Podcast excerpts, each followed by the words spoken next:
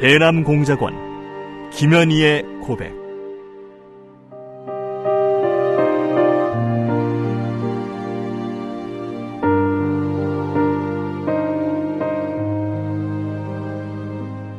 나는 김정일의 친필 지시로 천구백팔십팔 년 남조선에서 열리는 서울 올림픽을 파괴할 때 대한 공작 임무를 받고 백여 명의 남조선 노동자들이 탔던 비행기를 공중에서 폭파시켰다.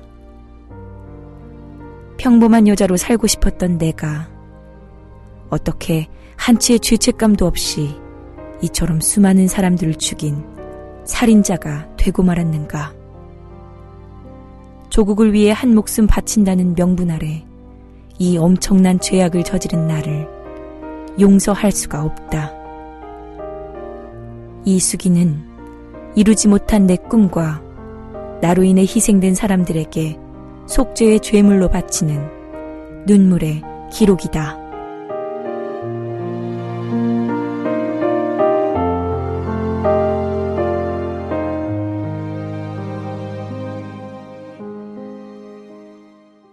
남산 지하조사실 다섯 번째. 남조선에 이렇게 좋은 치약이 있을까 하고 유심히 치약 껍질을 살폈다. 껍데기에는 조선어와 영어로 치약 이름이 적혀 있었는데 그 이름 자체는 영어였다. 그럼 그렇지. 외제 상품이구만. 남조선은 외국 차관으로 나라 살림을 지탱해 나가고 수입 상품이 판을 친다더니 과연 그 말이 맞았어. 생필품인 치약 하나도 제 손으로 만들어 쓰지 못하고 외제를 쓰다니 이런 망해먹을 나라가 어디 있어? 나는 약간 질이 떨어지더라도 자체 생산해서 쓰는 북조선이 참으로 자랑스러웠다. 그러고 보니 비누와 샴푸, 린스, 수건, 목욕 후 얼굴에 바르라고 주는 크림, 어느 것 하나도 외국 이름이 아닌 것이 없었다. 이러다가는 이놈들이 우리 조선을 외국 놈들에게 다 팔아먹고 말겠구나 싶어 갑자기 걱정이 되었다.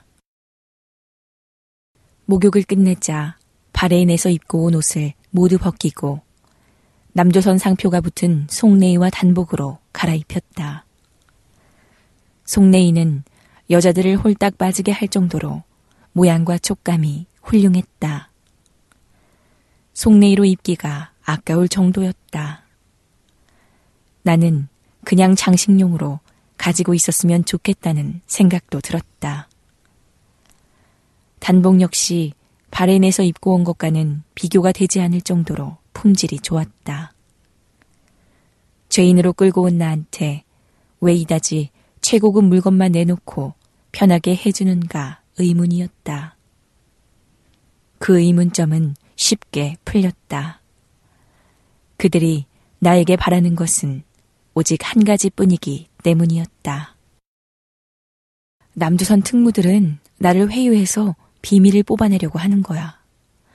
만일 내가 끝까지 말을 안 하면 니놈들이 이 옷들을 모두 벗겨서 빼앗아가고 그때부터 본색을 드러내겠지? 아무리 좋은 음식, 좋은 옷을 줘봐라. 내가 그 작간에 넘어가는지. 나는 너희들 머리 꼭대기에 있는 사람이야. 나는 그들이 주는 것을 마다할 필요가 없다는 생각으로 내심 비웃음을 짓고 있었다. 그러자 이내 마음이 편해졌다. 머리를 말리고 옷을 갈아입은 뒤 소파에 앉자 남자 수사관들이 들어왔다. 그중 한 사람이 종이컵에 커피를 들고 와서 나에게 권했다. 커피를 보니 입안에 침이 고일 정도로 반가웠다. 초대소에서나 외국 여행 중 계속해 커피를 마셔왔던 나는 어느 정도 커피에 인이 박힌 상태였다. 그렇지 않아도 바레인 조사실에 있을 때부터 커피 생각이 간절했지만 죄지은 주제에 커피를 요구하기가 미안해서 참아 넘겼던 것이다. 우유보다 밥보다 커피가 구미에 당겼다. 커피가 너무 뜨거웠지만 후후 불어가면서 급하게 마셨다. 내 입맛에 딱 맞게 타진 커피였다. 그런 내 모습을 보면서 어느 나이든 수사관이 옆에 있는 수사관에게 무심히 말을 건넸다. 제가 조선 사람임에 틀림없어. 뜨거운 걸 마실 때 후후 불며 마시는 민족은 우리 조선적분이거든. 나는 그 말을 듣자마자 마시던 커피잔을 놓고 아차 하며 내 실수를 깨달았다. 놈들이 나를 시험하려고 일부러 뜨거운 커피를 준 거구나. 이 나쁜 놈들.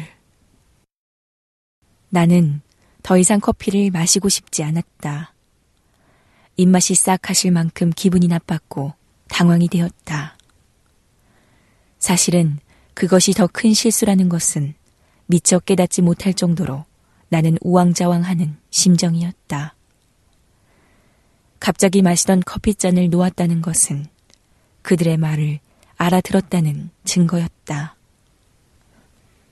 어쨌거나 나는 커피잔을 들고 화장실에 가서 세면대에 쏟아버리고는 종이컵을 물로 깨끗이 씻는데 여자 수사관이 나에게 그거 이제 버리는 거야 하며 쓰레기통을 가리킨다. 나는 종이컵을 다시 한번 들여다보았다. 아니, 이 멀쩡하고 좋은 걸 왜 버리는 거지? 아직 한참은 더 쓸 수 있겠는데. 정말 이상한 일이었다. 나는 남조선 특무들의 그런 행동들을 도무지 납득할 수가 없었다.